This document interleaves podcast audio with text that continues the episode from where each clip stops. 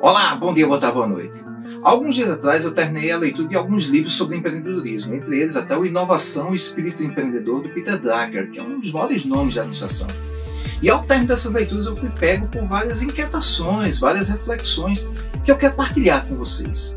Principalmente com você, que já é empreendedor, que tem a tua empresa, ou de repente você que tem o sonho de abrir a tua empresa, fica comigo, porque eu tenho uma proposta. Uma proposta para você ressignificar esse teu negócio, esse teu sonho e fazer com que ele possa alcançar voos ainda maiores. Mas antes da gente começar o episódio, ou melhor, essa conversa sobre empreendedorismo, eu vou pedir que você me siga no perfil pessoal arroba Manassés Filho e arroba Comic House. Então, sem mais delongas, vamos para o episódio de hoje que é o poder transformador do empreendedorismo. Mas para a gente falar sobre esse poder transformador, eu tenho que falar primeiro a respeito do que é um empreendedor. O empreendedor muitas vezes é uma pessoa que tem um sonho maior do que ele mesmo, que deseja conseguir é, alcançar sua independência, sua independência econômica, que tem um desejo incrível de ser senhor ou senhora de sua própria história, de, conquist, de conquistar projeção, projeção social, econômica, de projetar a própria vida, de em algum momento talvez até cooperar com a geração de emprego. Mas tem um tipo de empreendedor que ele é como se tivesse munido da espada, tivesse empunhando a espada de Lion, mestre dos Thundercats, e tivesse uma visão além do alcance e ele se afastasse um pouco de olhar para essas coisas que ele deseja alcançar e aí começasse a olhar a vida dos outros. A vida dos outros de forma positiva. A vida dos outros dessa que a gente vê diariamente, quando nós estamos caminhando no meio da rua, a gente vê as desigualdades sociais. Das pessoas que clamam às vezes por ajuda, que estão em situação de vulnerabilidade, que estão em situações difíceis econômicas e com isso clamam por ajuda e muitas vezes não conseguem que alguém estenda a mão para essas pessoas. E essa pessoa já está o nome de empreendedor social. E aí você pode dizer, não, mas esse empreendedor social, o que é isso? É uma ONG? Não. O empreendedor social nasce de duas coisas bem interessantes. Primeiro, do que a gente chama de empresas convencionais, aquelas que são calcadas no lucro, e as ONGs, ou instituições sem fins lucrativos. A gente junta as duas e dela nasce o que se chama de setor 2,5, que é uma simbiose dessas duas realidades, de que criam duas outras particularidades, que é o negócio de impacto e o negócio social. O negócio de impacto, ele é uma empresa que nasce com o objetivo de sim, ter impacto social, de modificar a sociedade, de modificar a comunidade, mas em que o lucro ele fica e é partilhado com seus sócios. Entretanto, o negócio social tem uma outra particularidade. Ele também, inclusive pelo próprio nome já diz, ele vai agir em prol da sociedade, vai procurar resolver problemas de um grupo social, da comunidade, de pessoas. Mas o lucro, ele é revertido para o próprio propósito desse, dessa empresa. Para que essa causa de poder ajudar as pessoas continue existindo e fazendo com que mais pessoas possam ser beneficiadas. Então imagine só, a gente tem uma empresa que nasce das inquietações, dos problemas dos mais diversos, em que de repente alguém se predispõe não mais a pensar na sua própria projeção, mas de poder fazer com que pessoas possam ter os seus gritos, muitas vezes de ajuda, que eram, são sufocados, ou de repente pessoas não chegam até elas, e as pessoas conseguirem se reerguer, se ressignificar, de encontrarem de repente um novo caminho para seguir. E a gente ainda pensa mais sobre a possibilidade de, de repente, quando a gente fala de um país como o nosso. Para vocês terem ideia, em 2018 o IBGE fez uma pesquisa para justamente entender um cenário socioeconômico de um grupo, que é daqueles que estão inseridos na faixa de pobreza. E chegou-se a um dado de que existem 52, existiam 52,7 milhões de pessoas inseridas na faixa de pobreza. Desses 52,7, 13 milhões, 13 estavam em extrema, extrema pobreza. Com o advento da pandemia, a Fundação Getúlio Vargas fez inclusive uma pesquisa. E infelizmente esse, essa quantidade de pessoas foi potencializada. Nós temos de 13 para 27 milhões de pessoas que estão em extrema pobreza. 27 milhões de pessoas que agora estão estagnadas, perderam o brilho de esperança de seus olhos, que não acreditam em melhoria, que estão muitas vezes em agonia. Olhando de repente seus filhos pedindo por comida e por mais que ele queira e tenha vontade de trabalhar e não consegue suprir essas necessidades. De pessoas que estão esperando uma oportunidade. O empreendedor social nessas horas ele vai agir para modificar cada uma dessas possibilidades. E ele cria uma empresa que é sustentável economicamente que se sustenta, sem precisar, obviamente, se tiver pessoas que queiram doar, ótimo, mas se não tiver, ela se sustenta. Ela consegue caminhar com seus próprios pés, com suas próprias pernas, consegue ter autonomia. E a gente tem exemplos incríveis disso, como por exemplo, uma que se chama Morada Digna, do Matheus Cardoso, que ela possibilita as pessoas terem uma morada digna. Pessoas que de repente estão com casas que estão em situação precária mas que ele chega com a proposta de oferecer mão de obra, mão de obra não apenas a pessoa que vai trabalhar, mas também o próprio material e até linha de crédito, com valores bem abaixo e conseguindo viabilizar o sonho da pessoa poder morar numa casa que possa ser digna de ser chamada de casa.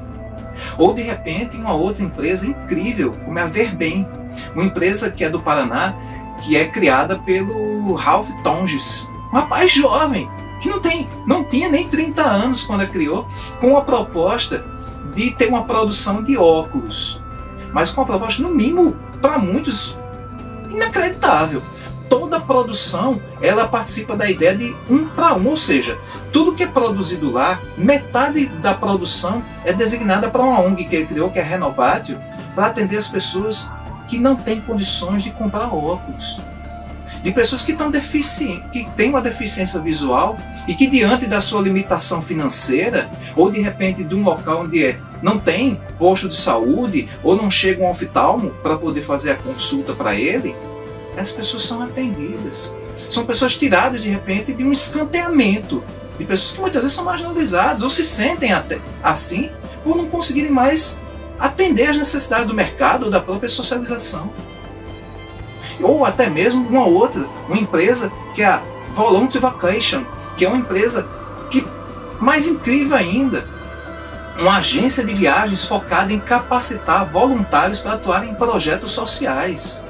E imagine só, ela criou uma, uma parceria com uma outra empresa, uma, um projeto social que se chama Ciranda Sertaneja, no sertão da, de Pernambuco, na cidade de Inajá. E vejam só o que ela conseguiu fazer. Depois que o Ciranda chegou, teve, teve melhora, porque o IDEB, o índice que mede a aprendizagem dos alunos, melhorou. A nível de estado, nós éramos, nós estamos em 184, é 180, nós estamos agora em, na 31ª colocação. Estamos agora até concorrendo na prêmio. Agora imaginem só, ela mudou não só uma vida de uma pessoa, ela deu possibilidade de pessoas que vivem crianças que vivem na zona rural, que muitas vezes são desassistidas por um governo por um município, a poderem agora ter uma perspectiva, uma perspectiva, uma perspectiva de um futuro, de poderem trilhar algo, de poderem agora sim terem conhecimento e com ele poderem fazer uso disso. Então nessas horas a gente precisa repensar a nossa figura de empresa. De apenas a gente pensar na possibilidade de eu quero conseguir dinheiro, eu quero conseguir minhas coisas, a gente tem que se afastar um pouco disso. Porque quando a gente começa a olhar o outro e o que pode fazer por, por essas pessoas, a gente muda essas pessoas e muda a gente também. Nos transformando e cooperando para uma coisa que todos nós queremos. Um dia, uma sociedade que a gente possa dizer que é mais humana, justa e igualitária. E você pode até dizer, ah, Manassés, mas isso é muito difícil criar uma empresa como essa. Então eu te convido haver esse depoimento do Eduardo Lira, de uma pessoa que fez do sonho dele a verdadeira cruzada para mudar essas pessoas e de como ele conseguiu fazer tanto. Escutem só o que ele vai dizer.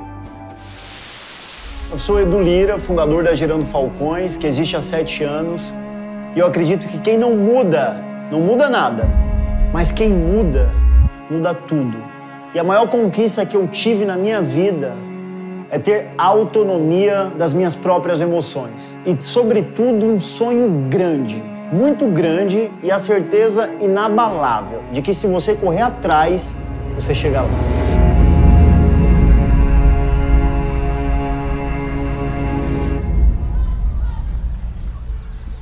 Eu não vivo e eu me recuso a viver dentro de uma gaiola. Estou livre, livre para sonhar e livre para realizar. Eu nasci numa favela em Guarulhos, morava dentro de um barraco. Era um chão batido de terra, não tinha um berço, dormia numa banheira. Meu pai se envolveu com crime, foi preso e eu tive que crescer visitando meu pai dentro de um presídio. Por outro lado, eu cresci também ouvindo minha mãe me falar todo dia: Filho, não importa de onde você vem, o que importa na vida é para onde você vai você pode ir para onde você quiser. Isso fez a diferença na minha vida como empreendedor social. Então, nessas horas, volto a dizer, repensemos a, ao que, o, o, inclusive, citei no começo do nosso, do nosso episódio, falando sobre Peter Drucker, que dizia que os três pilares da administração é a missão. A missão é aquele momento em que a empresa vai para o divã e ela vai dizer o porquê existe. E se você, nessas horas, quando eu lhe pergunto, você diz que a sua empresa nasceu apenas para vender, está na hora de você repensar. Porque a sua empresa vende, mas vende para pessoas. Então a sua empresa existe para atender necessidades e sonhos. E de repente você conseguir atender também expectativas. Que sonhos as pessoas têm? O que, é que elas desejam? Da responsabilidade que a gente vai ter social também com essas pessoas, com a sociedade. Se sua empresa está lá ganhando dinheiro, o que, é que ela pode fazer pelas pessoas que lá fazem parte do meio onde ela existe?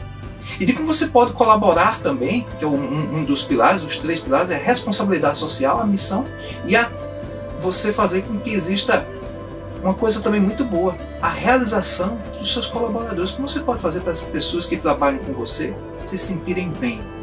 Então, nessas horas, volto a dizer, ressignificar o nosso negócio é ressignificar não apenas o próprio negócio, mas é ressignificar nossas vidas e fazer com que elas possam ser o que eu sempre costumo dizer no final do episódio, ter vida longa e próspera. Então termino o episódio dizendo que possamos fazer com que não só nossas vidas sejam longas e prósperas, mas também de outras pessoas que precisam que elas sejam prósperas, dignas e longas. Tchau, pessoal. Até o próximo episódio. O problema que você tem que buscar resolver é um problema que você conheça muito bem. Hoje existem muitas pessoas empreendendo, montando negócios, mas de problemas que elas não conhecem muito bem. E que pode dar certo, como toda outra ideia pode dar certo. Quando a gente pensa no futuro que a gente quer viver, eu quero ver uma sociedade onde crianças não precisam mais abandonar a escola porque elas não enxergam. Onde pessoas não precisam deixar de trabalhar porque elas não enxergam. Ou, como já viu, pessoas têm que perder sua fé ou deixar de costurar porque elas não conseguem ver de perto. Então, é essa sociedade que a gente quer viver. O Edson, ele morreu com muitos tiros. E aquilo mexeu muito comigo. Foi um amigo que nós crescemos juntos, fomos criados juntos. Foi muito difícil para minha alma, mas aquilo me fez tomar uma decisão e entender que eu precisava fazer alguma coisa pela minha quebrada. Nós seremos justamente aquilo imaginaram que nós não seríamos: grande, inventivo, poderoso e extraordinário. Todo jovem pode. O empreendedorismo social vem ganhando espaço ainda que de forma tímida, e as pessoas cada vez mais conhecendo seu conceito e poder. Nós estamos fazendo a nossa parte para levá-lo adiante. É isso mesmo, Caio. Mas e você? Que tal começar a sua mudança? Aliás, agora ficou mais fácil. Você já sabe que entre mudar o mundo e ganhar dinheiro, é, é possível, possível escolher, escolher os dois. dois.